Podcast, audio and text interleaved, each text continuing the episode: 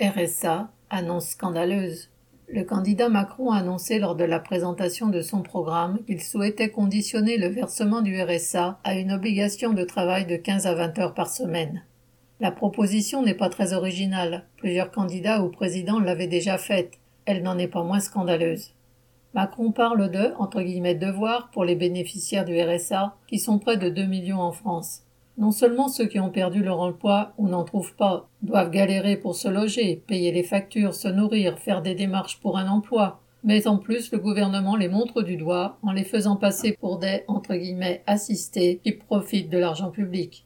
Ces campagnes diverses contre les allocataires du RSA, contre les chômeurs, n'ont jamais créé un seul emploi. En revanche, elles servent à diviser les travailleurs entre ceux qui ont un emploi et ceux qui n'en ont pas, pour les affaiblir tous.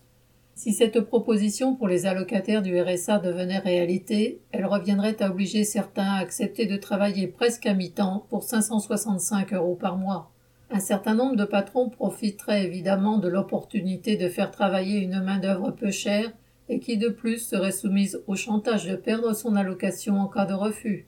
Cela viendrait s'ajouter aux innombrables dispositifs auxquels les patrons recourent pour faire baisser les salaires apprentissage, stage, contrat de professionnalisation, etc.